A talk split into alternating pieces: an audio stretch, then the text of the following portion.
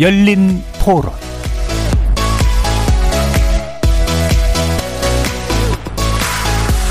안녕하십니까. KBS 열린 토론 정준희입니다. 치료를 받으실 공간도 없고 집도 없으시니까 밖에서 계시는 건데 이제 확진인지 모르고 이제 또 노출이 되기도 하니까 그렇게 좀 2차 감염 그런 걱정도 좀 되기도 하고 원래도 병원에서 치료를 받으셔야 될 분들이 병상이 없어서 집에서 치료를 받으시는 거잖아요. 더더군다나 이제 집이 없으신 분들은 그분들을 위한 또 시설이 필요할 것 같고 발열 증상이나 이런 게 분명히 나타날 텐데 뭐 그거에 대한 치료 절대 되지 않을 것 같고 병원 가는 것도 당연히 안 될 것 같고요. 복지사분들이 돌아는 다니면서 하긴 하겠지만 복지사이라고 또 의무 쪽하고 또 분명히 다른 쪽이라 그분들도 어려움이 있을 거고 검사를 뭐 또 그분들이 하면 모르는데 또 뭐 잘 안 하시잖아. 그 지역의 어떤 행정복지센터에서 방역도 좀 해주고 또 검사도 좀 정부에서 좀 신경을 써야 되지 않냐. 준비는 하고 있어야 되겠다는 생각은 드네요. 난민이 왔을 때도 받아주잖아요. 근데 우리나라 자국민 중에 그런 치료는 어차피 방치하면 더 큰 피해를 일으키기 때문에 분명히 어느 부분에서 대비는 하고 있어야 된다.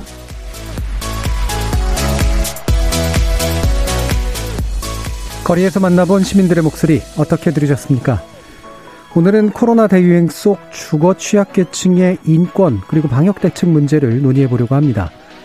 서울시 등 지역자치단체들은 겨울철 한파로 위험에 처할 수 있는 노숙인들을 위해 일시 보호 시설을 운영하고 있죠. 숙식, 의료, 샤워, 미용 등 기본적인 서비스와 함께 추운 밤을 날 응급 잠자리도 제공하는 곳이라고 하는데요. 그런데 코로나19 재난이 지속되면서 이들 시설을 이용하는 노숙인 수가 감소하고 있다고 합니다. 방역 조치가 강화된 것도 있지만 시설 내 집단 감염으로 인해 노숙인들이 이용을 꺼리기 때문이라고 하는데요. 실제 지난 11월 어, 노숙인 관련 시민단체 홈리스 행동이 자체적으로 한 달간 서울 시내 노숙인 주요 거처 몇 곳을 조사해 본 결과 최소 180명이 감염된 것으로 나타났다고 합니다.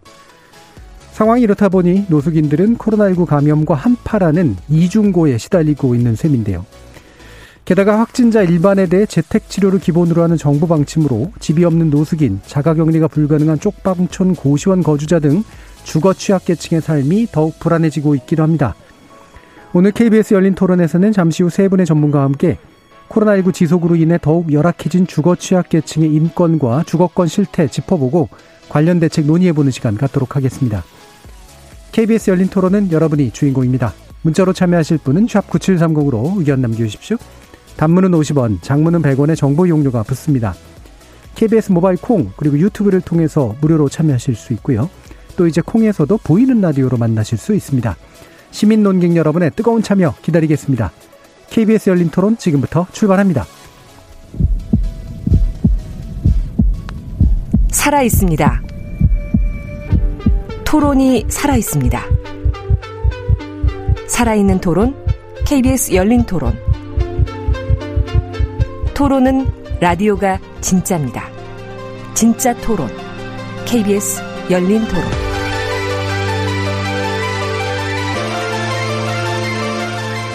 오늘 토론 함께 해주실 세 분의 전문가 소개하겠습니다. 먼저 김준희 한국도시연구소 책임연구원 자리하셨습니다. 안녕하세요. 예. 성함 매우 좋으세요. 네. 한국도시연구소 어떤 일 하는 곳인지 간단한 소개 말씀 부탁드릴게요. 네, 저희 연구소는 비영리 민간 연구기관이고요. 어, 1980년대 말부터 그 재개발 지역의 강제 퇴거 문제 맞서서 그 현장 활동을 음. 하던 분들을 중심으로 그 도시 빈민 연구소로 출발을 했습니다. 예. 그러다가 이제 1990년대 중반부터 이제 진보적인 학자들이 영입되면서 좀 더 이제 뭐 비닐하우스 촌이나 쪽방 그다음에 이제 IMF 이후에는 이제 거리 노숙까지 포괄하는 어, 전반적으로 이제 주거 취약계층의 주거 문제를 다루고 정책 제안을 하는 연구소입니다. 예. 도시연구소니까 막 재개발 뭐 이런 거 할 것 같은데 오히려 그, 그 과정에서 이제 소외되는 분들에 대한 네. 이야기들을 아마 좀 더 많이 깊이 있게 다루시는 곳인 것 같습니다. 자 그리고 안형진 홈리스 행동 상임 활동과 함께 해주셨습니다. 네, 안녕하세요. 자 홈리스 행동도 저희가 처음 모시기 때문에 한번 소개 말씀 한번 부탁드릴게요.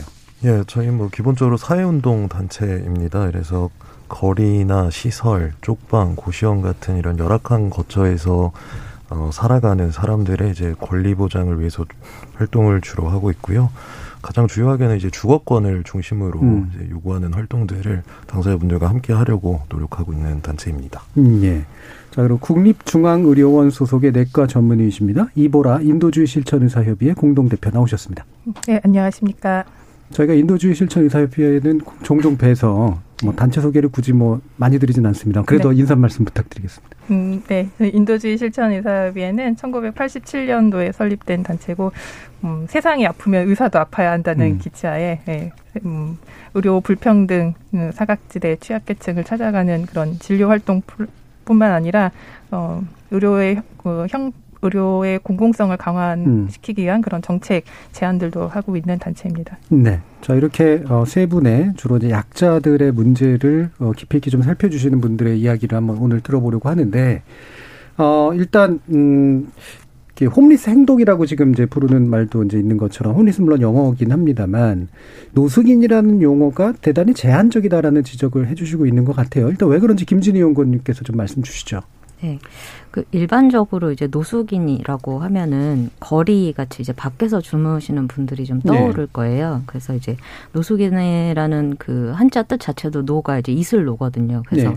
이슬 맞고 자는 사람들이기도 하니까 이제 밖이라는 좀 의미가 좀 강한데 사실 그 홈리스에는 거리뿐만이 아니라 노숙인 시설, 뭐 쪽방, 그리고 고시원, 여관 여인숙, 그리고 잘 보이지 않는 사우나, PC방, 뭐 만화방, 아니면 건물 계단이나 아니면 영화관 같은 데 이제 화장실 이런 데서 생활하시는 분들이 있거든요. 그래서 이렇게 많은 분들을 포괄하기 위해서는 사실 노숙인이라는 용어가 굉장히 제한적이라는 거죠. 음. 그래서 좀 더 말씀드리면 이제 우리나라에서 2011년에 노숙인 등의 복지 및 자립 지원에 관한 법률, 그러니까 노숙인 복지법이 제정이 됐는데요. 그때 당시에 되게 노, 어, 용어에 대해서 되게 많은 문제 제기가 있었어요. 그러니까 이렇게 노숙인으로 자꾸 얘기를 하면 정책 대상 범위가 이제 좁아진다. 그래서 네. 홈리스라는 용어를 써야 한다. 이런 주장들을 지금 나오신 뭐 홈리스 행동을 비롯해서 뭐 학자들이나 뭐 시민사회단체에서 이제 주장을 했었는데요. 결국은 법에는 이게 외래어라는 이유로 네. 노숙인 등으로 됐어요. 그런데 이제 계속해서 지금 저 처음에 이제 법 제정 당시에 이제 제기했던 문제들이 좀 발생하고 있고요. 이거는 이제 나중에 뭐 기회가 되면 좀 더 자세히 말씀드릴 거고요. 예. 네네. 예.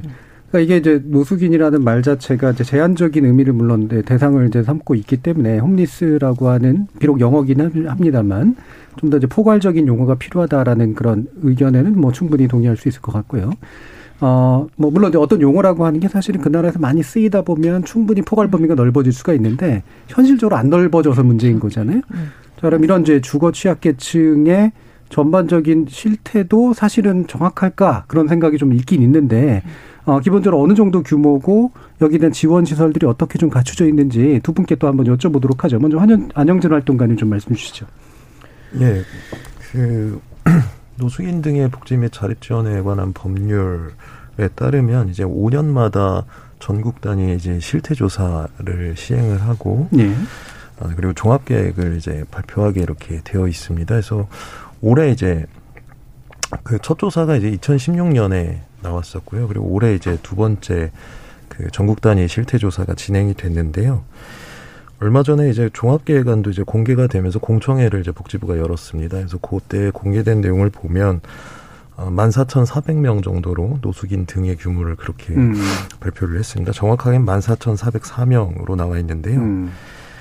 아, 근데 이게 그 노숙인 복지 및 자립 지원에 관한 법률 뭐 줄여서 노숙인 복지법이라고 하는데요. 요 법에 따르면 사실은 뭐 거리에서 이제 주무시는 분들 그다음에 이제 시설에서 노숙인 네. 시설에 입소해 계신 분들뿐만 아니라 상당 기간 주거로서의 적절성이 현저히 낮은 곳에서 생활하는 사람, 음. 그러니까 집다운 집이 아닌 곳에서 생활하는 사람까지도 원래는 그 포함이 돼야 되는데 포함, 네, 개념에 이렇게 개념 정의에 이렇게 들어가 있는데, 근데 실제로는 요 음, 중앙정부 차원에서 하는 복지부 차원에서 하는 조사이건 그리고 정책이건 혹은 또 지자체 차원에서의 조사나 정책 마찬가지로 어, 거리에서 주무시는 분들, 그 다음에 노숙인 시설에 입소해 있는 분들, 그 다음에 쪽방 상담소가 설치된 지역의 쪽방 주민들, 예. 이렇게 딱 세 집단만 사실 포함이 되어 있습니다. 그러니까 고시원에 거주하는 사람들이라든지, 아니면 그 밖에 뭐 여관, 여인숙 혹은 다중이용 시설들의 이제 다중이용 업소들을 이용하는 주거로서 이용하는 분들이라든지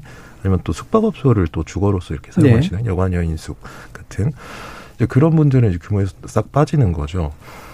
그래서 그러니까 집계도 안 되고 그분들은 그래서 이게 실제로 아까 이제 말씀하셨던 것처럼 이제 그런 우려가 생긴 겁니다. 이게 정말 거리에 계신 분들, 그다음에 그 시설에 입소해 있는 분들, 그다음에 일부 쪽방 주, 지역 주민들 요 이렇게 세 집단만 이렇게 포함하다 보니까 그 실제 전체적인 어떤 주거 취약계층의 규모나 어, 이런 것들이 파악되지 못하고 있고 정책 역시 전체 그 어, 주거 취약계층을 다 포괄하는 어떤 정책 사업이 구상이 안 되고 있다라는 겁니다. 2018년에 이제 국토부에서 그래서 국토부에서 이제 용역 연구를 해서 이제 조사 결과가 나온 게 있는데요. 그 주택 기회에 거쳐 실태 조사라는 걸 진행한 적이 네, 있었습니다. 네, 네. 근데 당시에 이제 소위 얘기하는 이제 집다운 집이 아닌 열악한 어떤 거처에서 사는 사람들이 전국적으로 얼마나 몇만 가구나 되는지를 확인을 했었는데 당시 이제 가구 수가 한 36만 9천 가구 정도 나왔었거든요. 예. 그러니까 이 36만 9천 명, 9천 가구를 대상으로 하는 정책과 지금 말씀 아까 말씀드렸던 14,400명, 14,400명을 대상으로 하는 정책은 기본적으로 그 구상과 계획에서부터 정책이 굉장히 차이가 나겠죠. 예, 그럼 최소한 14,000 정도가 일단 파악이 되고 있고 최대한이라고 네. 얘기할 수 있을지 모르겠지만 주거가 불안정한 분들의 수는 가구 기준으로 한 30만 이상으로 넘어갈 수도 있다. 일단 네. 이런 식의 범위가 좀 설정이 되긴 하는데요. 문제점들은 이제 얘기를 해주셨고 이게 이제 그렇게 파악이 좀 너무 넓으니까 실제 정책 집행이 굉장히 어려운 부분들 아마 뒤에서 좀 더 얘기해 주시긴 할 텐데 거기에 대응해서 지원 시설이라든가 이런 것들이 그러면 최소에 맞춰져 있다고 생각하면 될까요? 어떻습니까? 네, 그렇게 그렇기도 하고 음. 지금 뭐 굉장히 많은 문제가 있는데 이제 시설이 고르게 분포가 안 돼 있는 문제도 있습니다. 예. 그래서 노숙인 시설 같은 경우는 그 노숙인 종합지원센터라 그래서 일차적으로 이제 거리 노숙인을 발견을 하고 이분들을 시설이나 아니면 이제 뭐 쪽방 고시원 같이 임시 거처로 연계하고 그 외에 사회복지 서비스를 그 제공하는 그런 좀 종합 지원 센터라는 게 있는데요. 그게 이제 굉장히 중요함에도 불구하고 전국에 12개 음. 밖에 없고 또 이제 생활하시는 시설들이 뭐 자활, 재활, 요양 시설 같은 거가 있고 또 뭐 일시보호 시설 같은 것도 있는데 이런 게 이제 뭐뭐 뭐 거리 그러니까 그 지역별 그 홈리스 수에 맞춰서 시설이 배, 배분되어 있기보다는 음. 예전에 이제 법 제정 이전에 그냥 운영되었던 그 시설들이 그냥 유지되는 거 그리고 일부 시설 그러니까 종합지원센터는 이제 법 제정 이후에 이제 만들어진 건데 일부 시설이 좀 추가되는 예. 이런 좀 문제가 있습니다. 음, 그러니까 뭐 이런 표현을 써서 좋을지 모르겠습니다. 과거에 약간 수용하는 개념으로 하던 네. 그런 시설들을 그대로 그냥 연장한 그렇죠. 그런 쪽이 좀더 네. 가깝던 거로 짐작이 되네요. 음. 자, 오늘 이제 핵심은 이제 코로나 바이러스가 이 문제와 겹치면서 어, 더 어, 심각한 어떤 상태에 도달해 있을 거다라는 짐작이 가능한 것 같은데. 자, 이게 이제 왜 그런지에 대해서 뭐 우리가 충분히 짐작할 수 있긴 합니다만 구체적으로 이보라 대표님께서 좀 말씀 주시죠. 네, 뭐 모두 다 짐작하시겠지만 이렇게 코로나 바이러스 감염증은 기본적으로 감염병이기 때문에 열악한 환경 이 자체가 위험 요인입니다. 계속 말씀 지금 계속 이야기가 나왔지만 연축 그 홈리스들이 어떤 그 집단 공동 생활을 하거나 예. 아니면 주거 취약계층들이 살고 있는 그 삶의 그 생활은 기본적으로 뭐 공동 주방이나 공동 화장실, 음. 공동 뭐 그 세면실 이런 걸 이용할 수밖에 없는 그냥 다중에게 막 노출되는 그런 곳에서 삶을 살 수밖에 없기 때문에 당연히 이런 감염병에 매우 취약하게 되고 음. 그리고 또 이런 이런 취약계층들이 기본적으로 건강 상태가 또 안 좋습니다. 그렇죠. 그리고 네. 어또 이분들이 또 이용할 수 있는 병원 들도 또 제한되어 있기 때문에 아플 때 쉽게 병원에 찾아가지 못하고 음. 그리고 기저질환이 있기 때문에 코로나 감염 코로나19 감염증이 생겼을 때 급격하게 폐렴으로 진행해서 중증으로 빠질 위험성이 높고 여러 가지로 어, 복합적인 위험 음. 요인을 음. 가지고 있다고 볼 수 있습니다. 예. 일단 이제 그 어느 정도 이제 모여 계신다고 하더라도 모여 계셔서 생기는 문제가 있고 네. 또 그런 쪽을 이용하지 않는 분들도 기본적으로 건강도 안 좋을 뿐더러 위생 상태라든가 이런 네. 것들이 되게 안 좋을 수밖에 없는 네. 건데 어 작년에 저희가 이제 이 문제 가지고도 일부 논의할 때 보면 이제 마스크 같은 게 제대로 공급이 안 된다 음. 얘기 초기에 이제 꽤 네. 있었고요. 네. 그다음에 백신 실제로 맞기가 굉장히 어렵다. 음. 어 이런 이제 얘기들이 있었는데 실제로 분명히 그럴 것 같거든요. 어 쪽방 쪽방 상담 센터에 등록이 되신 분들은 그 센터에서 챙겨서 많은 예. 주민들이 거의 대부분 맞으신 것 같은데요. 원하시는 분들은 다 맞으신 것 같은데요. 거리 홈리스 같은 경우는 어뭐 서울역 광장이나 뭐 그 고속버스 터미널에 이제 그 백, 어, 백신 부스를 설치해가지고 이제 지나가는 분들에게 접종을 권유해서 맞추고 있는데 그 수는 음, 뭐 제가 정확하게는 잘 알지 못하지만 뭐 그렇게 예, 어, 예. 거- 접종 건수가 그렇게 많지 않은 것으로 알고 있습니다. 음. 그리고 실제로 홈리스 분들은 핸드폰이 없거나 아니면은 이제 어 이런 뭐 이게 음, 스마트폰도 이렇게 뭐 앱으로 해가지고 그렇죠. 이렇게 예. 백신 백신을 예약하고 할 수 있는 그런 어 그런지 못한 환경 그렇지 못한 상황인 경우가 많기 때문에 이분들의 접, 백신 접종률은 상당히 낮을 것으로 생각이 됩니다. 예. 이게 이제 실태도 명확하게 파악되기가 굉장히 좀 어렵고 여러 가지 이유로. 어, 근데 분명히 짐작컨대는 굉장히 좀 안 좋은 상황 속에 놓여질 수밖에 없을 것 같은데, 아, 코로나19로 인해서 이게 2년 이상 지속되면서 뭐 우리 사회가 여러 가지에서 어려움을 겪고 있긴 합니다만, 그래도 전반적으로 방역을 잘해온 편인데, 뭐, 그래도 열심히 해온 편이고, 근데 이제 이, 이 사각지대나 음영 지역에 대해서 어떤 일들이 있었는가라고 하는 부분을 이제 한번 총평을 한번 해주셨으면 좋겠어요. 그래서 이게 2년 동안 나아졌는지 아니면 계속해서 그 자리인지 아니면 오히려 악화됐는지 여러 가지 견해들이 있으실 것 같으니까 세 분께 한번 다 들어보죠. 안영진 활동가님부터 좀 말씀 주시겠어요? 뭐 방역과 치료 관련해서 뭔가 특별하게 지침이 뭔가 홈리스를 고려한 별도의 이제 지침을 세우거나 이런 거는 없었습니다. 예. 정부 차원에서 그래서 뭔가 비교했을 뭐 비교라고 한다면 뭐 작년과 올해 정도일 텐데요. 뭐 비교했을 때 뭐 특별하게 어떤 개선된 사항이 있느냐 이렇게 본다면 뭐 그렇진 않다고 저는 보고 있고요. 그 외에 이제 코로나 시기에서 이제 방역 치료 외에도 기본적인 어떤 복지 서비스들이 제대로 잘 작동하고 있느냐 이게 이제 중요할 텐데요. 이거는 날로 악화되고 있다라고 음. 생각을 합니다. 일단 기본적으로 이런 어떤 코로나19라는 특수한 재난 상황에 대응할 수 있는 뭔가 새로운 기획이나 정책들이 사실은 중요한 건데 그런 것들이 기획되거나 뭔가 새롭게 구상돼서 실행 실행되는 것이 없거든요. 오히려 일부 영역 같은 경우는 오히려 퇴보했던 부분들도 있죠. 가령 서울시 같은 경우에 작년에 이제 공 이제 민간 일자리 같은 걸 이제 민간 일자리로 이렇게 연계가 잘 안 됐습니다. 예. 코로나 상황 이렇게 오면서 이분들이 사실 할 수 있는 일자리라는 게 굉장히 일용직이라든지 이런 부분들이 전부인데 그래서 공공 일자리 수요가 이렇게 높아지니까 어, 이 공공 일자리 참여하는 분들의 그 노숙인 공공 일자리 참여하는 분들의 근로 조건을 뭐 악화시키려고 이렇게 그런 약간 계약 시도를 하기도 했었어요. 예.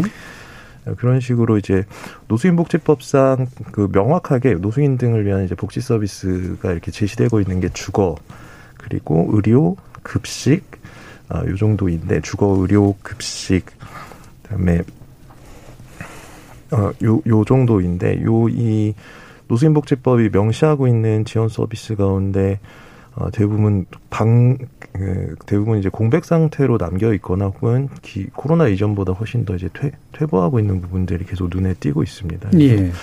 뭐 작년과 비교했을 때도 어, 훨씬 더 좀 열악한 상황으로 계속 치닫고 있다 이렇게 말씀드리고 알겠습니다. 일단 기본적으로 이제 지금 특수한 상황에 맞는 지침도 없었고 그러다 보니까 뭐 복지 관점에서 보면은 더더욱이나 안 좋은 면까지 이제 눈에 띈다라는 어, 지적을 해주셨어요.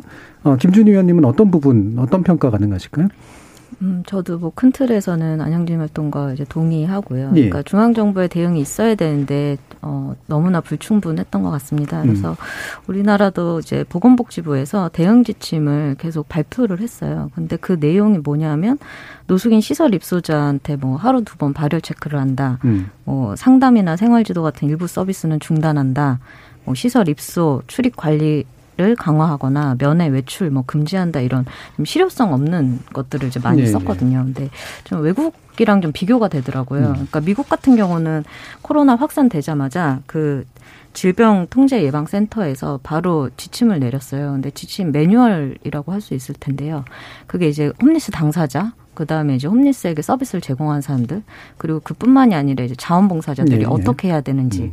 그리고 이제 백신을 맞을 시기에는 백신을 이제 어떻게 맞아야 되고, 이 백신을 거부할 수도 있잖아요. 음. 그런 시기에 그러면 이제 어떻게 설득을 해야 되고, 하지만 그게 이제 차별로 가면 안 된다는 것까지 예. 굉장히 구체적으로 이제 좀 내놨는데 우리나라는 좀 그런 게 없었던 것들이 좀 음. 많이 한계인 것 같습니다. 예. 아, 이렇게까지 없었나 싶은 이제 생각이 드는데 이보라 대표님은 또 이제 특히 이제 뭐 의료이시니까 어, 더더욱 또뭐 보시는 게 좀 많으실 것 같은데 어떠세요? 네, 지난 코로나 팬데믹 2년 동안 좀 음, 의료 이용 의 측면에서는 홈리스들의 상황은 더 저는 악화되었다고 음. 생각합니다. 원래도 어, 의료에 있어서 의료 시설 이용에 있어서 차별을 받고 있었습니다. 음. 어, 모든 어 그러니까 보통 일반인들처럼 본인이 가고 싶은 병원, 가까운 병원, 이용하기 편리한 병원을 쉽게 이용하지 못하고 네. 지정된 병원만 이용해야 하는 그런 아무래도. 차별을 받고 있었는데 네. 그 지정된 병원들이 대부분 이제 공공병원이었고요. 그렇죠. 그런데 이제 코로나19 상황에서 이런 공공병원들이 다 코로나 대응에 동원이 되면서 노숙인들이나 쪽방 주민, 취약계층들이 갈 수 있는 병원의 수가 줄어들었습니다. 그러니까 실제로 제 집 근처에 공공의료 쪽이 있는데 평소에 보이던 분들은 안 보이세요. 네. 네. 있습니다. 그러니까 결국은 이 코로나19의 피해가 어 공공 어, 코로나19로 인한 이런 의료 대응의 그런 그 어, 업무 과중이 공공병원에게 전가되고 네. 공공병원에서는 또 그 피해를 또 이 취약계층들이 더 입게 되는 그렇겠네요. 그런 그런 음. 셈입니다. 음. 그러면 이제 지금 이렇게 이제 확실히 뭐 그냥 좋게 평가해도 그냥 그대로고 나쁘게 평가하자면 훨씬 더 악화된 상태까지도 가게 됐다라고 하는 건데 구체적인 사례들이 좀 더 있을 것 같아요. 어떻습니까, 김준현? 음, 사례는 아무래도 이제 우리 안영재 활동, 예, 안영재 활동가님께서 한번 말씀 주시죠.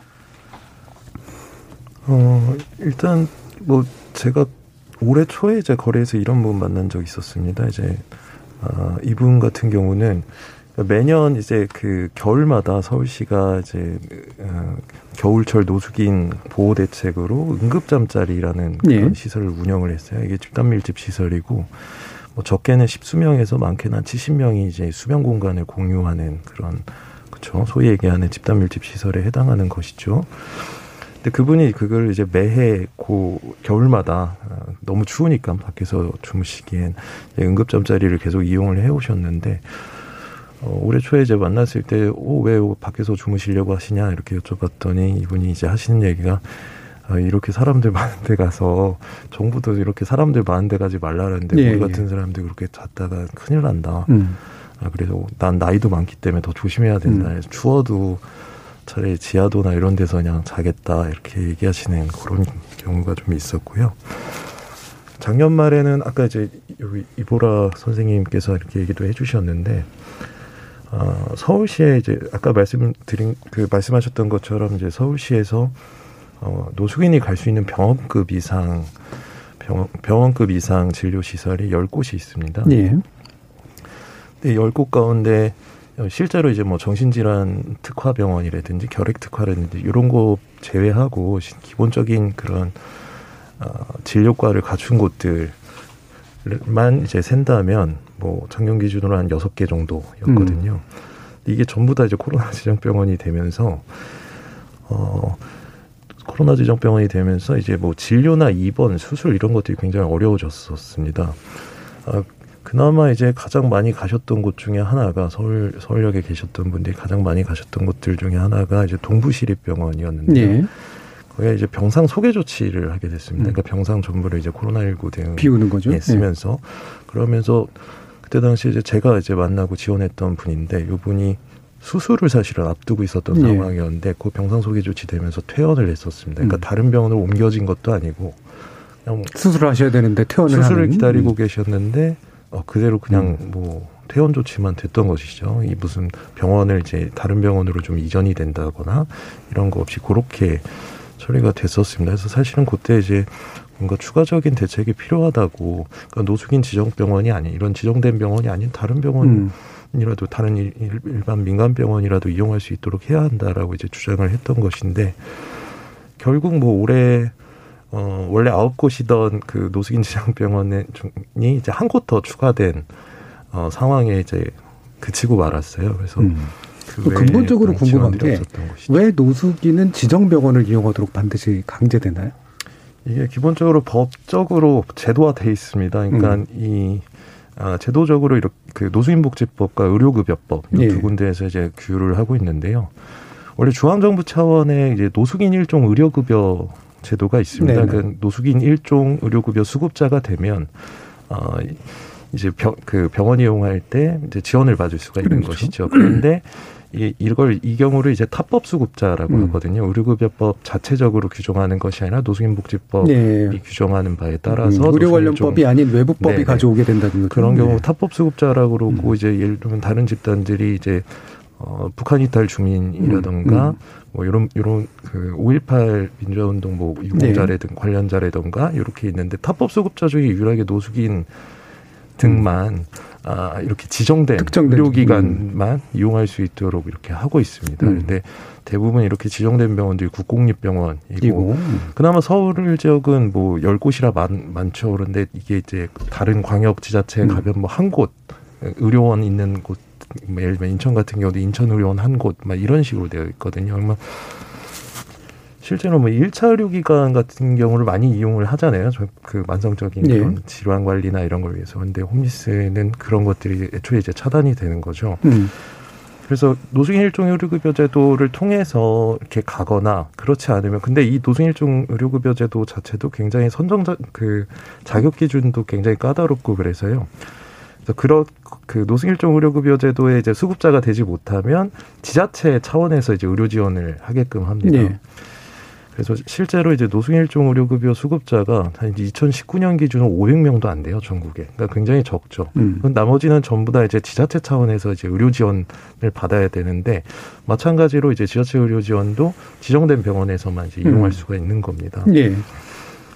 예, 그러면 이제 어 이분들이 이제 아까도 정확한 사례로 얘기해 주신 것처럼 원래 수술 받으셔야 되는데 특정 병원에서만 받을 수밖에 없는데 이제 퇴원을 해야 되는 상황을 겪은 거 굉장히 중요한 사례인데 그럼 실제로 이제 병에 걸리시면 이게 더안 좋은 상태로에 처하는 것 같은데요. 어떤가요?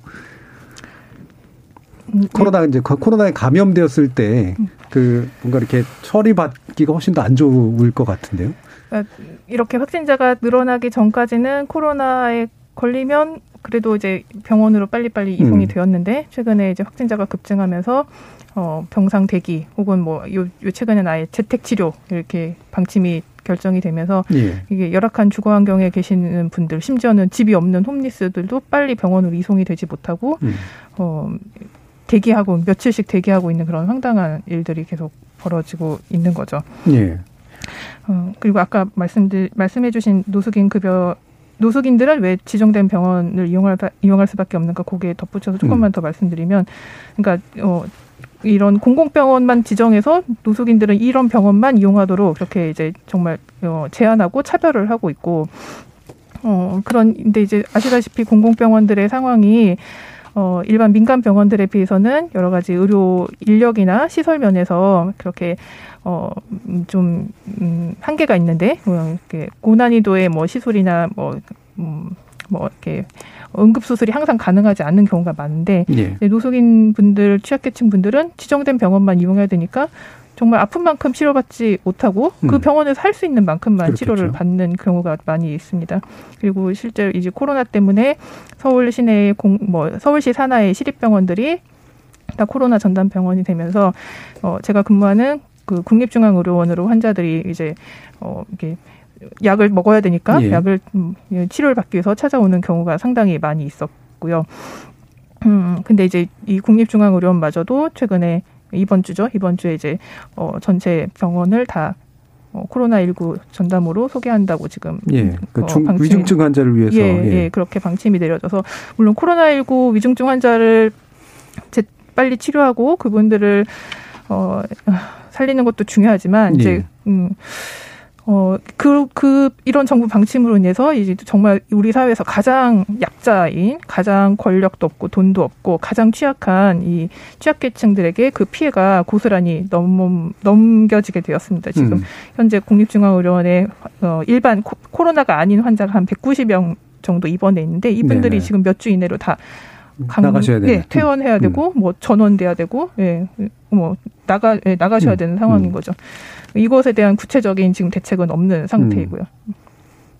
음, 그러면 사실 이제 다른 병원들도 비슷한 문제를 겪긴 하겠습니다만 네. 그래도 전원이 되거나 일반 네. 환자들 같은 네, 경우에는 맞습니다. 이럴 가능성이 높은데. 근데 이런 분들은 음. 전원을 하기가 그렇죠. 힘들죠. 지금 공공병원들은 예. 다 여기 동원됐는데 이분들은 민간 병원에 가시기에는 그러니까 뭐 지원도 안 될 뿐더러 어, 민간 병원에서는 어떤 비급여가 언제 청구될지 모르기 때문에 예, 예. 예. 그러니까 자신 자기 돈으로 치료를 할 수 있는 상황도 네, 아닌데. 맞습니다. 음. 그럼 사실 이제 거의 나앉게 되는 그런 상태가 네, 될것 같은데.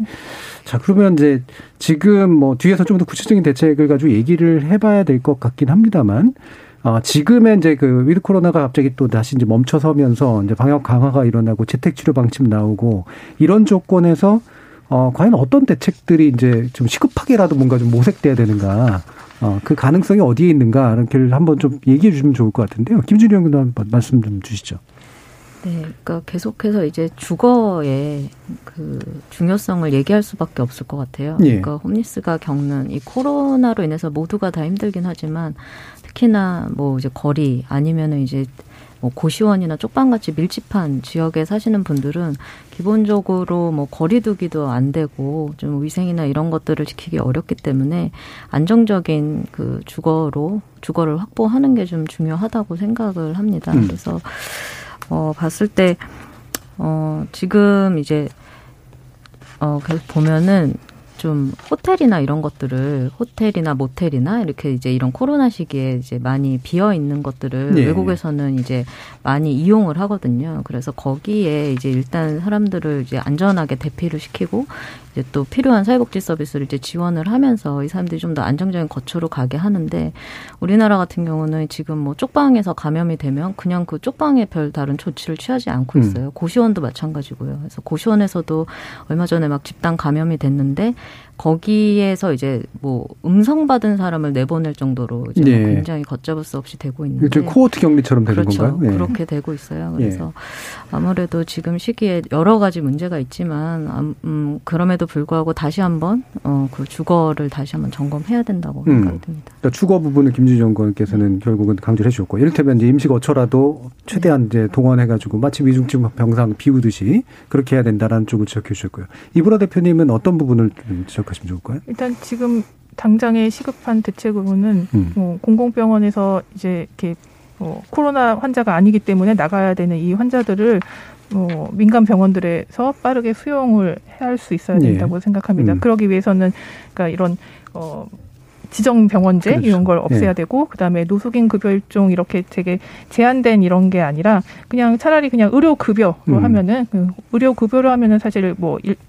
모든 병원을 다 이용할 수 그렇죠. 있거든요. 예. 그래서 의료 급여를 더 확대해서 이분들이 어, 어, 필요한 진료를 받을 수 음. 있게 그렇게 어, 보장을 해야 된다고 생각하고 또 일단 당장 이 겨울에 뭐 코로나 팬데믹 이 위기를 넘기기 위해서는 어, 앞에서 말씀하신 대로 이제 홈리스나 주거 취약- 취약계층들에게 어, 독립적으로 살 수 있는 그런 주거 공간을, 공간을 음. 뭐 보장을 해야 한다고 생각합니다. 음. 아무래도 이제 주거 공간 확보 역시 굉장히 중요한 문제고 그다음에 전원이 되실 수 있도록 만들거나 그러니까 어쨌든 의료구조 체계 자체가 좀 시급하게라도 좀 바뀌어서 이게 네. 뭐 장기적으로 바뀔 수 있는 건 좀 두고 본다고 하더라도 어 빨리 치료받을 수 있도록 그리고 이제 의료에서 소외되지 않을 수 있도록 만드는 그런 방식의 대처가 필요하다라는 지적을 해주셨어요. 안현중 활동가님도 어떤 부분을 시급하게 좀 보고 계시나요? 예, 저도 뭐 말씀드리면 가장 근본적으로는 음. 이제 재난 상황에서 이런 감염 취약 그 거처에서 머무는 건 말이 안 된다 네. 생각을 합니다. 그건 정말 정부가 내놓는 그런 방역 지침들도 사실은 이해하기가 굉장히 어려운 곳들이거든요. 그렇기 때문에 가장 중요한 게 독립적인 위생 설비를 갖춘 주거들을 이제 어, 확보하고 제공하는 이런 지원이 기본값으로 주어져야 된다고 일단 기본적으로 생각을 하고요. 또 한편으로는 좀 감염에 취약한 그런 지- 현재 이 노숙인 복지 서비스 제공 방식도 문제라고 생각을 합니다. 이게 굉장히 집합적인 방식으로 제공이 되거든요. 음. 뭐 단체 급식이라든지 아니면 단체 뭐 집단적인 어떤 잠자리 제공이라든지 이런 것들은 기본적으로는 뭐 감염에 취약한 세팅인 거죠. 예. 그렇기 때문에 어 이런 어떤 집합 되어 있고 집중되어 있는 이런 복지 서비스 제공 방식을 약간 분산시킬 수 있고 좀 음. 개별화할 수 있는 방식들을 아까 이제 말씀드렸던 주거 중심의 어떤 지원을 음. 어 중심에 두고 어 같이 붙여 나가야 되지 않느냐 이렇게 음. 보고 있습니다. 예. 자, 그러면 또 덧붙여서 이제 방역 패스 문제에 대해서도 뭔가 다른 조건이 필요하다는 지적을 해주셨던 것 같은데요. 이 아. 부분도 한번 말씀 주시죠. 예, 방역 패스가 그 정부가 11월에 그 위드 코로나 그 단계적 일상 회복 계획 발표하면서 사실은 좀 정식 명칭처럼 이렇게 쓰이고 있죠. 근데 예. 뭐 사회복지 관련해서는 이제 방역 패스라고 했을 때는 핵심은 이제 음성 확인제랑 백신 접종 증명 그렇죠. 네. 제도 요거를 이제 묶어서 방역 패스라고 부르는 걸로 알고 있습니다. 근데 어, 예를 들면 서울시 같은 경우는 사실은 이게 11월부터 이제 정부 차원에서 지침이 나왔지만 서울시 같은 경우는 올해 사실 1월에 서울역 인근의 노숙인 시설에서 집단 감염이 발생을 했습니다. 네. 그래서 당시 이제 거리에서 중, 그 서울역의 거리 홈리스 분들이 이제 많이 확진이 됐었거든요. 어, 그때 한창이던 시, 시, 음, 때인 한 1월 30일부터 관내 모든 노숙인 지원 기관에 출입할 때마다 이제 7일 이내에 그 PCR 검사 결과서를 음. 이제 그 이용자가 내도록 그렇게 조치를 했었어요. 근데 이게 임시적인 조치가 아니라 지금 다음 달이면 벌써 예. 1년이 되는 상황이거든요.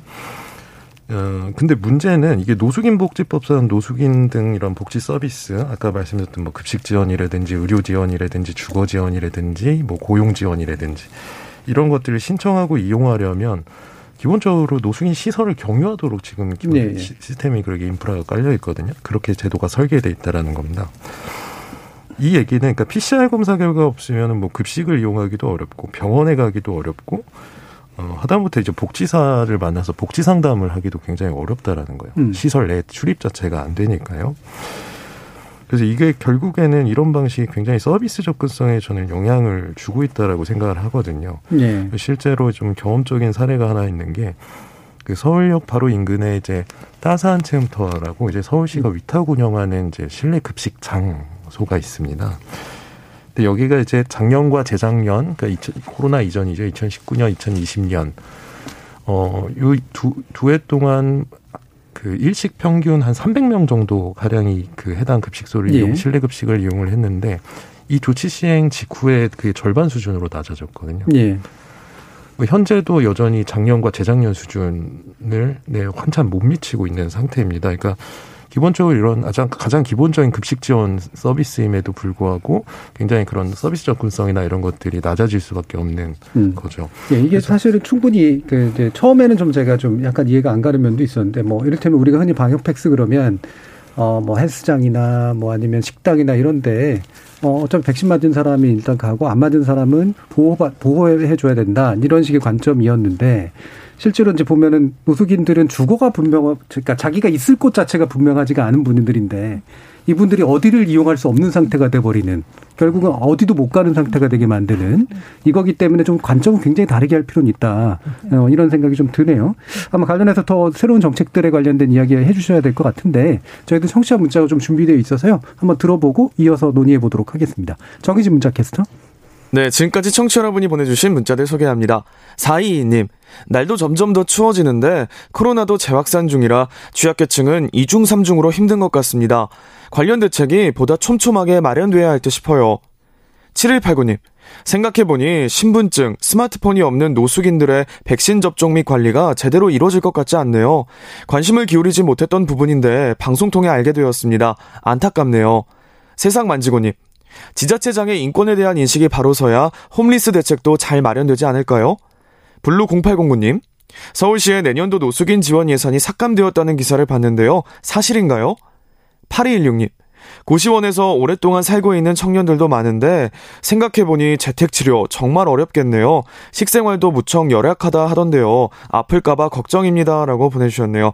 네, KBS 열린 토론. 이 시간은 영상으로도 생중계하고 있습니다. 유튜브에 들어가셔서 KBS 일라디오 또는 KBS 열린 토론을 검색하시면 지금 바로 토론하는 모습 보실 수 있습니다.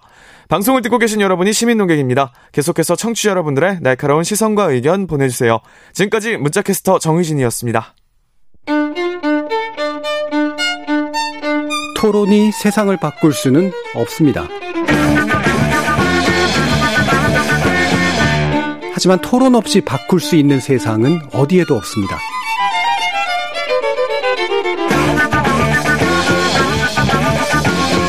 세상의 선한 변화를 갈망하는 당신. 정답이 아니라 질문의 힘을 믿는 당신. 우리 KBS 열린 토론에서 만납시다.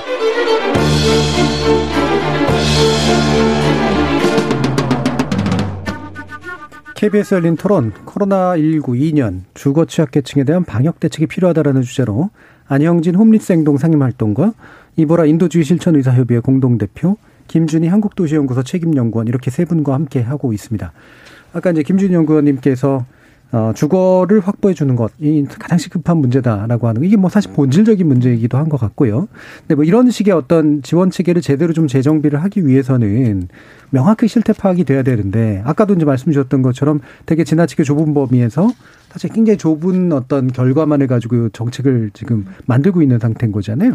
이 조사가 뭐 5년마다 이루어지고 있는 것으로 아는데 어, 이것으로는 상당히 많이 부족하다라는 그런 생각이실 것 같아요. 그렇죠. 그 법상에 이제 5년에 한 번씩 예. 실태 조사를 하고 종합 계획을 수립을 하게 되어 있어요. 그래서 지금 올해가 이제 2차, 그러니까 2016년에 1차라고 올해 2차를 했는데 뭐 계속 얘기 나왔던 것처럼 거리 노숙인 시설, 쪽방 상담소가 설치된 쪽방에 있는 홈리스들만 이제 어 사람 몇 명인지 세고 그다음에 거기에 대해서 뭐 실태 조사를 하고 관련 정책을 내고 있거든요. 음.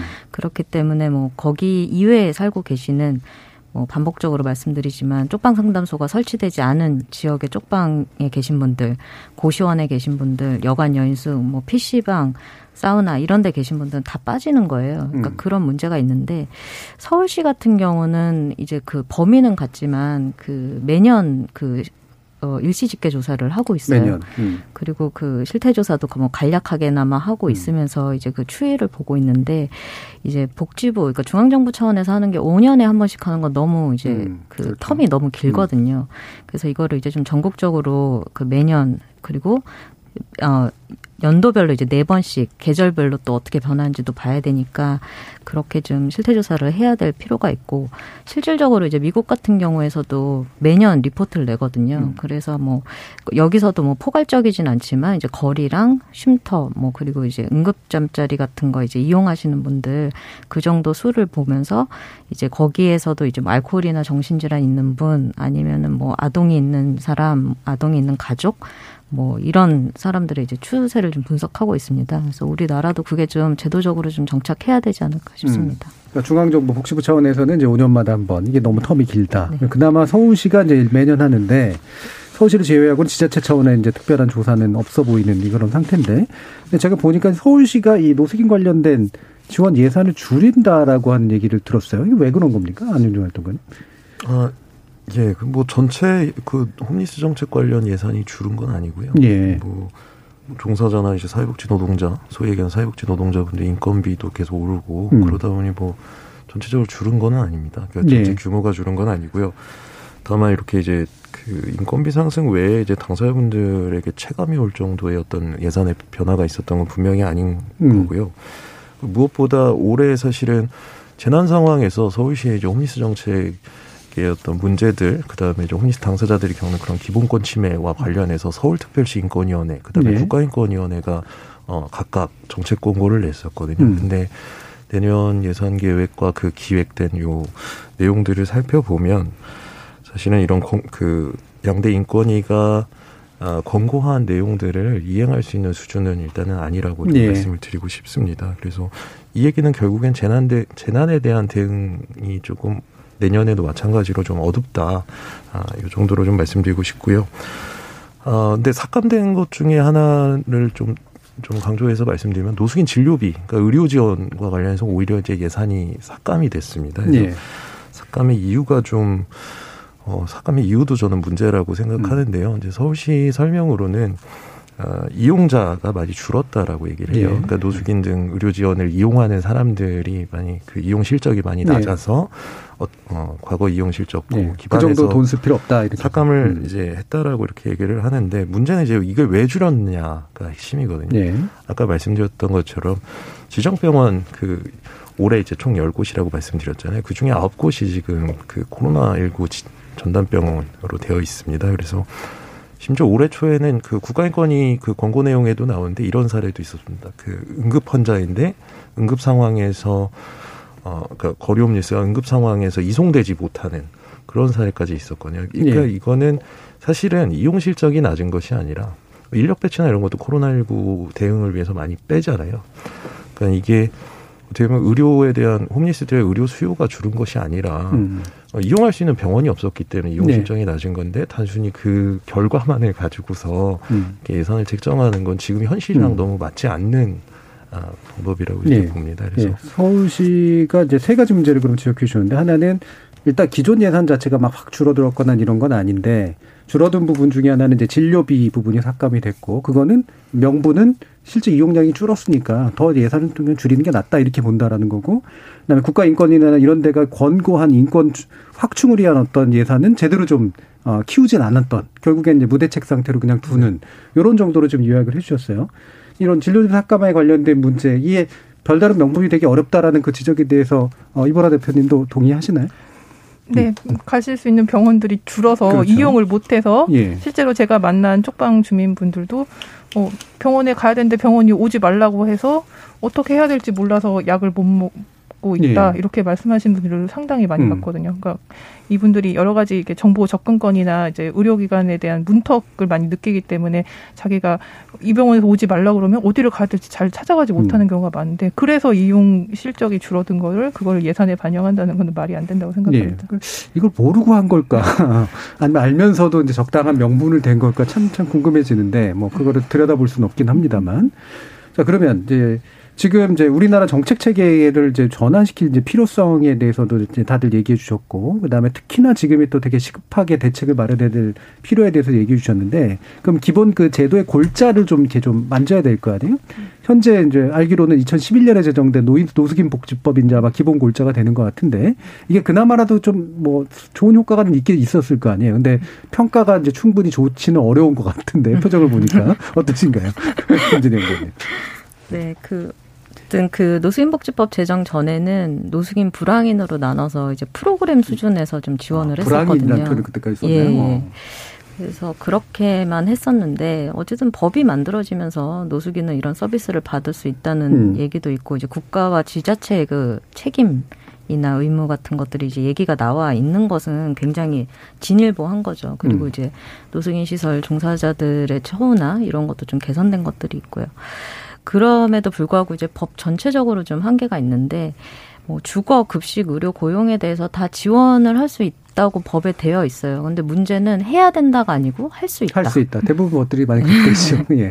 그러다 보니까 안 해도 되는 거죠. 예, 그렇죠. 그래서 이게 서로 이제 미루게 되는 거예요. 음. 중앙정부는 지자체에서 하라 그러고 지자체는 왜 이거를 이제 우리가 해야 되냐 음. 그러면서 이제 예산이나 이런 게 굉장히 차이가 있기 때문에 어, 어디에 홈리스가 머무느냐에 따라서 받는 서비스의 질이 차이가 굉장히 그렇겠죠. 많이 나죠. 네. 그래서 거리에서 제일 쉽게 갈 수 있는 데가 쪽방 고시원 같은 데고 음. 거기를 이제 임시주거 지원이라는 걸로 이제 갈 수가 있는데 그걸 하는 지자체 자체가 이제 서울, 부산, 경기 정도예요. 그래서 이제 다른 데 계신 분들은 그런 거를 이제 이용할 수 없다. 근데 그런 게 이제 뭐 다른 것들도 이제 마찬가지인 거고요. 그러니까 급식 같은 경우도 뭐 법에 뭐 급식 시설 할 수 있다고 하지만 결국은 계속해서 이제 종교단체나 민간단체 음.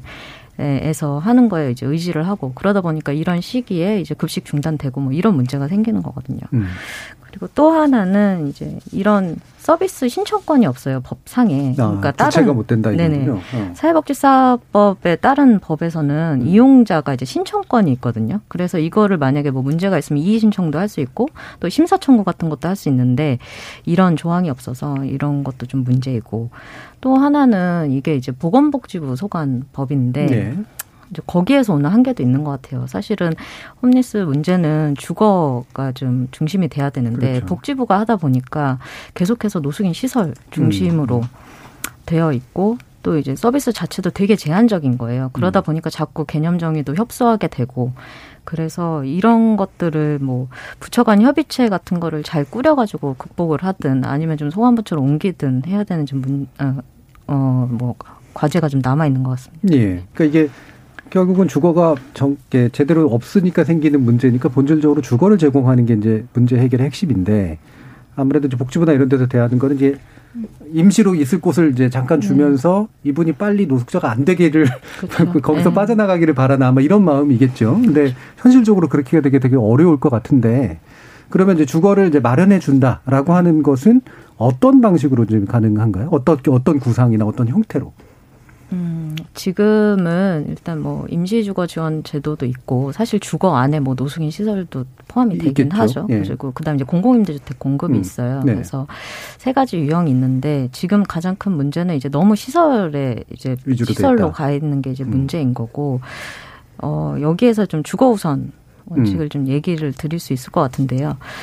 어, 보통 사람들이 생각하면 이제 시설에 가서 이 사람들이 뭐 알코올이 있든 아니면 음. 정신질환 같은 게 있으면 이걸 치료를 말끔하게 받고 음. 혼자 살 준비가 됐을 때뭐 네. 임대주택 같은 데로 가야 된다 뭐 이런 음. 생각들을 많이 하실 텐데 외국에서는 사실 이게 별 효과가 없다는 게 이미 너무나 많은 연구에서 이제 드러났어요. 그래서 일단은 집부터 줘야 된다. 그래서 음. Housing First라 그래서 주거 네. 우선 해서 집부터 일단 안정적으로 주고 이 사람들이 뭐 치료를 원하면 치료를 하게 하고 다른 서비스를 원하면 그 서비스 를 연계하는 게 훨씬 거리 노숙을 탈피할 수 있는 제도라고 이제 음. 얘기를 음. 하고 있거든요.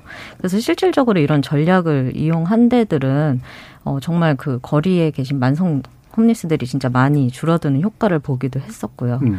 근데 이제 받는 사람들이 생각했을 때는 아유 그렇게 집을 다 주면 그게 말이 되냐 이렇게 하시는데 네. 이분들이 거리에 계속 계시면서 그런 질환들로 계속해서 이제 입원을 하시잖아요. 음. 그런 것들 아니면 이제 교정 시설에도 많이 가시고 이런저런 사건에 그렇죠. 연루되면서 사회적 그리고, 부담이 생기죠 그런 그렇죠. 데서. 음. 그리고 노승인 시설 계속 반복적으로 이용하시고 음. 그러면 그 비용보다 이제 효과적이라는 오히려. 거죠. 음. 예. 음. 그래서 공공임대주택이 됐건 뭔가 이렇게 그분들을 위한 주거를 제대로 주고 그리고 그렇죠. 나서 나머지 문제들을 해결하는 것이 주거 우선 정책이다. 그렇죠. 어, 이런 말씀이신데 아까도 이제 어, 시설을 거쳐가지고 이렇게 뭔가 뭐 알코올릭 같은 것도 치료하고 그 다음에 다 이런 게 이제 효과가 없다라는 연구가 이미 나왔다 그러는데 실제로도 옆에서 보시면 그런 측면들이 있으신가요? 음, 네, 현실 어, 음. 현장에서도 뭐 시설을 이용 시설에 계시면서 병원에 입원하시는 분들은 계속 병원 입원과 시설을 계속 왔다 갔다, 왔다 하십니다. 음. 어, 아니면 이 병원에서 저 병원으로 입원을 왔다 갔다 하시거나 예, 예. 예 한번 이렇게 어 안정적이지 못한 모든 아무것도 어뭐 정말 사회적인 어떤 관계망이나 뭐 정말 이렇게 건강마저도 다 잃어버린 이런 분들은 어 아주 아주 획기적인 지원이 있지 않는 이상 스스로 음. 자활하기가 상당히 어려운 것 같습니다. 예. 음.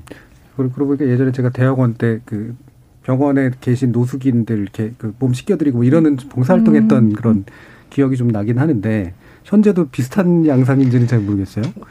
음. 예, 요즘도 음. 노숙인 분들은 뭐 요즘은 코로나 때문에 어, 음. 잘 못하긴 하는데 노숙인 분들은 응급실에 오시면 일단 몸을 씻고 그 다음에 음. 치료를 시작을 해야 되죠. 예. 예.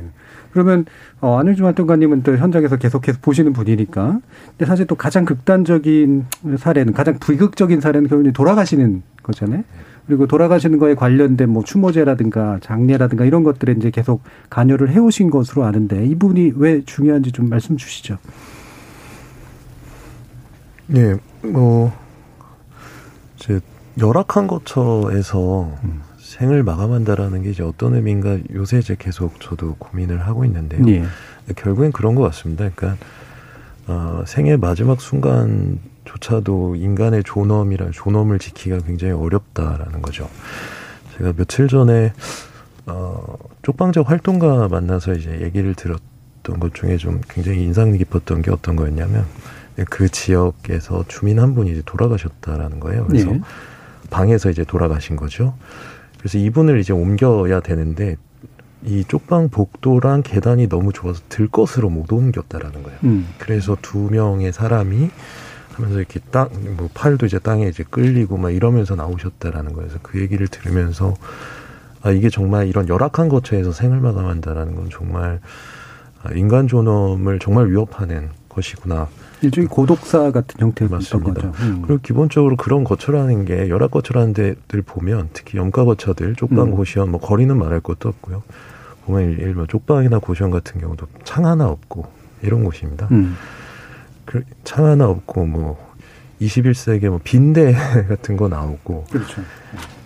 이런 곳에서 계속 거처하고 그런 곳에서 수면 공간으로 사용하고 주거한다, 거처한다라는 거 그런 공간에 있으면 있을수록 저는 사람의 생명을 수명을 깎아, 갉아먹는 곳이라고 음. 생각하거든요. 그러니까 그 사실은 그런 공간에 최, 만약에 머물더라도 굉장히 최소한 아주 짧게 머물러서 금방 이제 주거 상향 쪽으로 이렇게 더 나은 주거로 옮길 수 있도록 그렇게 가야 되는데 실제로는 그렇게 되지 못하시는 네. 거죠. 많은 분들이 10년, 20년을 뭐 고시원을 떠돌거나 아니면 쪽방에서 계속 생활하시게 되거나 이런 경우들이 많잖아요. 그래서 이렇게 뭐 건강에도 당연히 좋지 않고 그리고 일상적인 생활 기능조차 이제 제공을 못하는 거처들입니다. 뭐 친구를 데려오기도 어렵죠. 그리고 아까도 얘기하셨는데 예를 들면 뭐 어떤 특정 질환이 있거나 이랬을 때는 또 주거를 유지하기가 굉장히 어렵습니다. 뭐 주인이 내쫓기도 하고요. 그렇죠. 야, 이, 이런 어떤 총, 총 그런 포괄적인 어떤 그런 권리박탈 상태에 음. 빠질 수밖에 없다라는 것이죠. 그런 열악한 주거에서 머문다는 거. 그렇기 때문에 일단은 그 한편으로는 그런 거처에서 정말 마지막 마무리조차 음. 존엄하지 못하게 돌아가셨던 분들 기억하고 추모할 필요가 당연히 있다고 저희는 보는 거고요. 음. 한편으로는 뭐 이거는 사실은 모든 보편적인 모든 사람들의 권리잖아요. 뭐 네. 집다운 집에서 살아야 되고 밥다운 밥 먹어야 되고 일다운 일을 해야 되고 그다음에 아플 때 제때 치료받아야 되고 사실은 모르는 사람은 아무도 없지 않습니까? 그래서 하지만 실제로 이제 가난 때문에 그렇게 안 되고 그런 그런 어떤 권리들이 박탈당한 상태로 살고 계신 분들이 많은 거죠. 그래서 그런 현실을 좀 바꾸기 위해서 결국 이런 이런 열악한 거처에서 돌아가신 분들을 기억하고 추모한다라는 건 그런 음. 현실을 바꿔내겠다라는 좀 다짐과 연결될 수밖에 없다 예. 이렇게 말씀드리고 음. 싶습니다. 예. 그분들이 이제 인간다움 존엄을 갖춘 채 돌아가지 못했던 것들을 이제 같이 슬퍼하는 그런 자리이기도 하면서 동시에 그것이 왜 중요한 문제인가를 사회에 환기시키는 아마 그런 작업을 해오신 것 같은데 이게 참 의식주의 문제, 이게 인간의 기본적인 삶의 권리에 관련된 문제를 한국이 많이 나아진 사회라고 하더라도 이게 개인의 책임으로 여전히 좀 생각하는 그런 분위기가 좀 있고 노숙인들 같은 경우는 그 개인들 가운데 좀 무책임했던 개인들 또는 실패한 개인들의 문제로 이렇게 사고하는 그런 경향 같은 게 있잖아요. 근데 이게 왜 국가 책임이 돼야 되는가라는 문제. 그러니까 의식의 전환도 좀 필요하고 국가가 적극적으로 또 나설 필요도 있을 텐데. 그럼 이제 뭐 마무리 뭐 지금 단계로 가고 있으니까 이제 어떤 법제도적인 어떤 보완들이 필요할까에 대해서도 좀 말씀해 주시면 좋을 것 같은데요. 아마 크게 한 세 가지 영역을 논의하면 될 것 같아요. 하나는 주거 관련해서 그럼 아까 주거 우선 정책을 하기 위해서는 어떤 제도적 개선이 필요한가? 그 다음에 어, 의료 체계에 있어서 또 어떤 제도적 개선이 필요한가? 방금 말씀드린 죽음의 문제, 장사나 장례에 있어서 또 어떤 제도적 개선이 필요한가? 이렇게 아마 얘기를 해주셨을 것 같은데 먼저 김진희 위원님 말씀 한번 들어볼까요? 네, 그 음, 제일 필요한 거는 뭐 계속해서 말씀드렸듯이 주거 지원인데 네. 그것도 또 이제 거리에 계신 분들 가장 취약한 분들이 바로 이제 좀 주거 지원이나 아니면 생계와 관련된 지원을 받을 수 있게 좀 제도가 바뀌어야 될 필요가 있을 것 같습니다. 그래서 이게 무슨 말이냐면 지금 거리에 있는 분들은 국민기초생활보장제도에 수급 신청도 할 수 없고 또 이제 임대주택 같은 걸 신청할 수도 없어요. 그러니까 무조건 뭐 시설이든 아니면 어딘가 잠깐 인시 거처로 네. 가야 되고 그렇기 때문에 즉각적인 주거 지원이 될 수 없는데 그런 관련된 제도가 좀 바뀌어야 될 필요가 있고요. 그리고 이제 외국 사례 같은 거 보면 법에서 보면은 법도 그렇고 뭐 공공임대주택 지원 같은 데서 보면 홈리스가 항상 네. 최우선 음. 지원 정, 음. 그 대상이에요. 근데 우리나라 같은 경우는 지금 청년, 신혼부부 이렇게 더 우선으로 하고 있잖아요. 네, 네. 그런 거에 대한 좀 어, 개선이 좀 필요할 것 같아요. 그래서 어, 저희 생각하는 거는 이제 우리나라의 주거 기본법이라는 게 있는데 네. 거기에 네. 이게 주거 지원 필요 계층에 노숙인 등 복지법에 따른 노숙인 등을 좀 넣어서 음.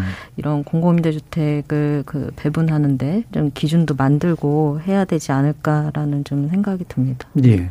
지금 NV9889님께서 많은 생각이 드는 토론이네요. 잘 듣고 있습니다라는 그런 말씀도 주셨는데요. 이게 우리 사회 어두운 부분을 이렇게 좀 조명을 비추는 거 굉장히 중요한 영역인데 방금도 말씀 주셨지만 예, 청년들 불만도 많아지고 막 LH 사태도 나고 그러니까 또 이제 그 저출생 문제도 좀 있고 그러니까 이게 우선순위가 이제 자꾸 이제 밀고 올라오는데 참 노숙인들을 배려할 수 있는 상황이 만들어질까 이게 참 어, 여러 가지로 좀 많은 생각이 좀 드네요. 어, 뭐 좀 이따 또 다시 한번 또 얘기를 해 주시고 의료 쪽에 있어서는 어떤 부분을 좀 제안해 주실까요? 이브라 대표님. 일단 음, 어, 저희 인의협 회원 선생님들 중에 이제 다른 지역에서 활동하시는 선생님들이 이제 노숙인 진료를 하시다가 노숙인이 정말 입원이 필요할 정도로 아프게 되면은 네. 서울로 가라고 한답니다. 아. 서울로 가야지 그나마 음. 어 이렇게 혜택을 받을 수 있고 이 진료 진료를 받을 수 있기 때문에 그런데 지금 이 서울이 어, 이 서울의 노숙인들이 이용하는 공공병원들이 지금 다 코로나 그렇죠. 팬데믹에 네.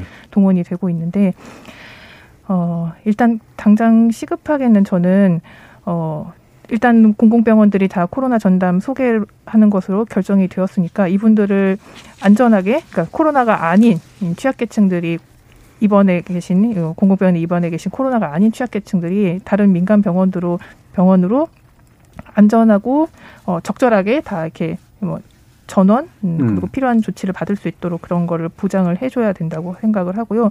그리고 또 근본적으로는 공공병원에게 무조건 코로나 전담 병원을 다 맡기는 것은 맞지 않다고 생각합니다. 우리나라 네. 이 서울은 정말 세계 어디에 내놔도 뒤지지 않는 뭐 2,000병, 2,000병상, 3,000병상짜리 대형 병원들과 네. 어, 의료 인력과 음. 충분한 음. 시설들을 가지고 있는데 이런 의료기관들이 어, 이런 서울에서 정말 이렇게 어, 코로나 그 정말 팬데믹 정말 심각한 위기 음. 상황에 조금 더 적극적으로 사회적 그런 책임감을 가지고 더 나서야 된다고 생각을 합니다. 예. 기본적으로. 예. 음.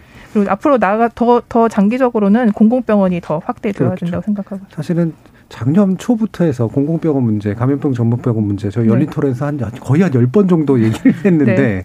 아직도 이렇게 답보 상태에 있다라는 게 참 한심스러운 네, 측면들이 있어요. 예.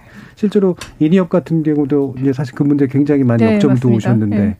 벽 벽이 느껴지시는 부분이 어떤 건가요?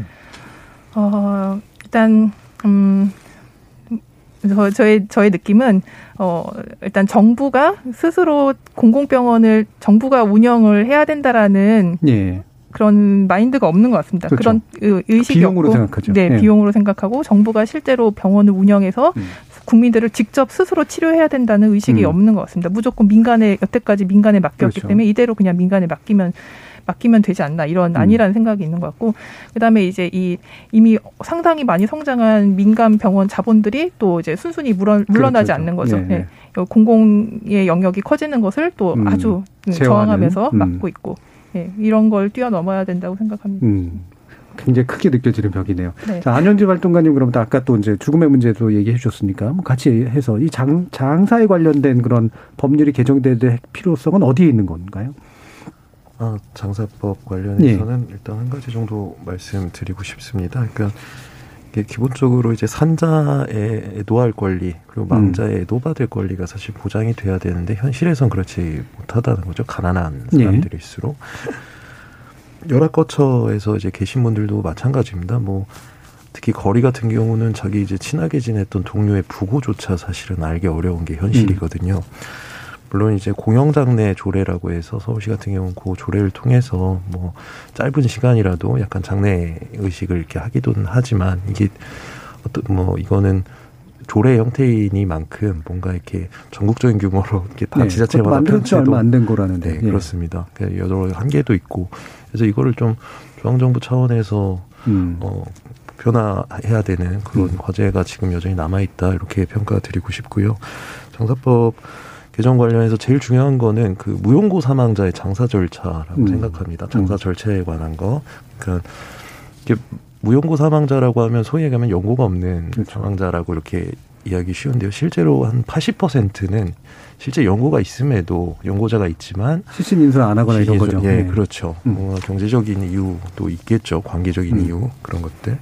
근데 이게 현행 장사법 자체가 이게 음 굉장히 보건위생적인 관점에서 이 모형고 사망자를 좀 네. 다루고 있습니다. 네. 그렇게 접근을 하고 있죠. 그래서 실제로 이제 법조항도 보면 무용고 시신 등의 처리 이렇게 아, 되어 예. 있거든요. 예. 음.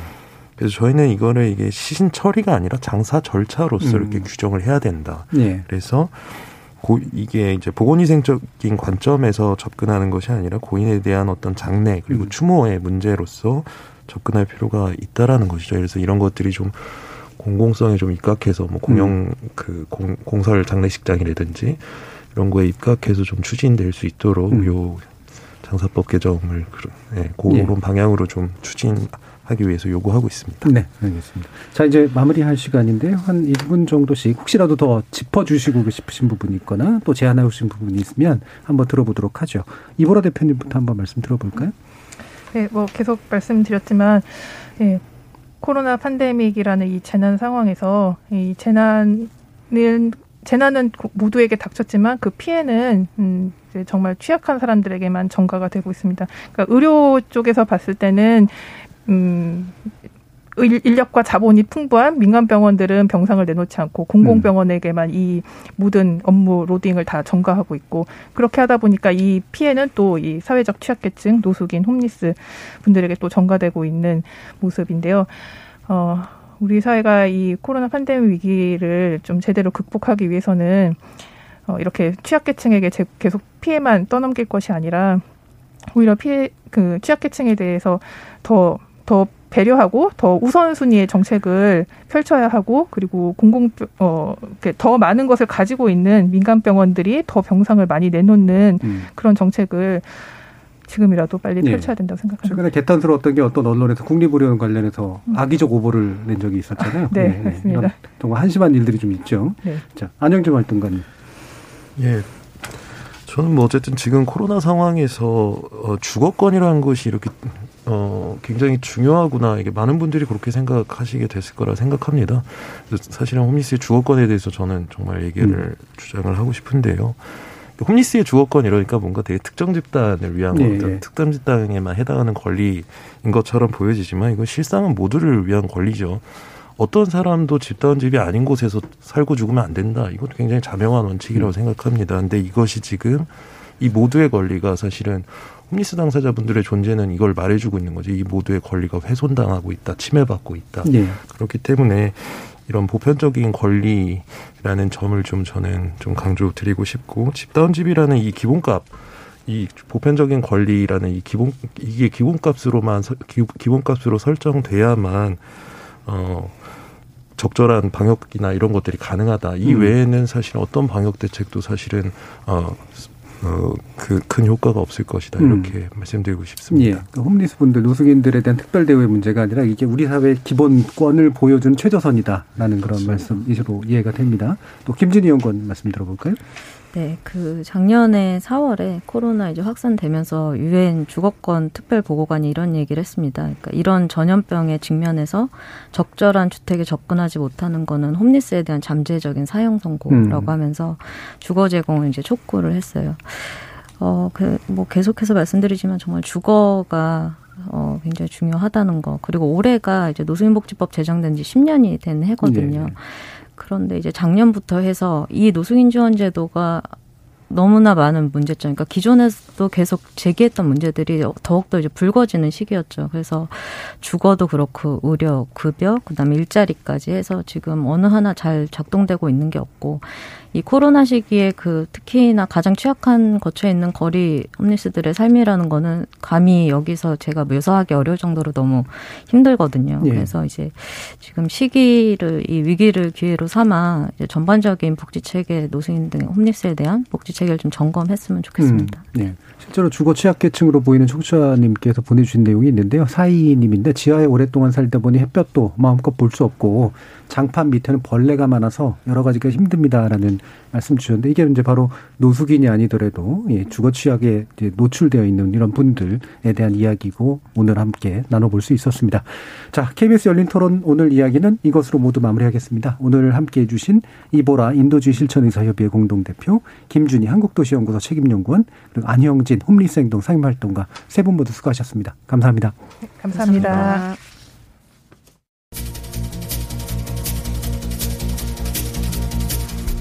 노숙인 혹은 홈리스, 말 그대로 정처 없이 떠도는 이들은 우리 사회의 가장 약한 부분을 비추는 거울이라고 할 수 있습니다. 하지만 우리 사회는 그들이 존재한다는 것을 모르지 않으면서도 그 존재에게 정처를 부여하기보다 마치 존재하지 않는 것처럼 눈앞에서 감추는 데 치중돼 있죠.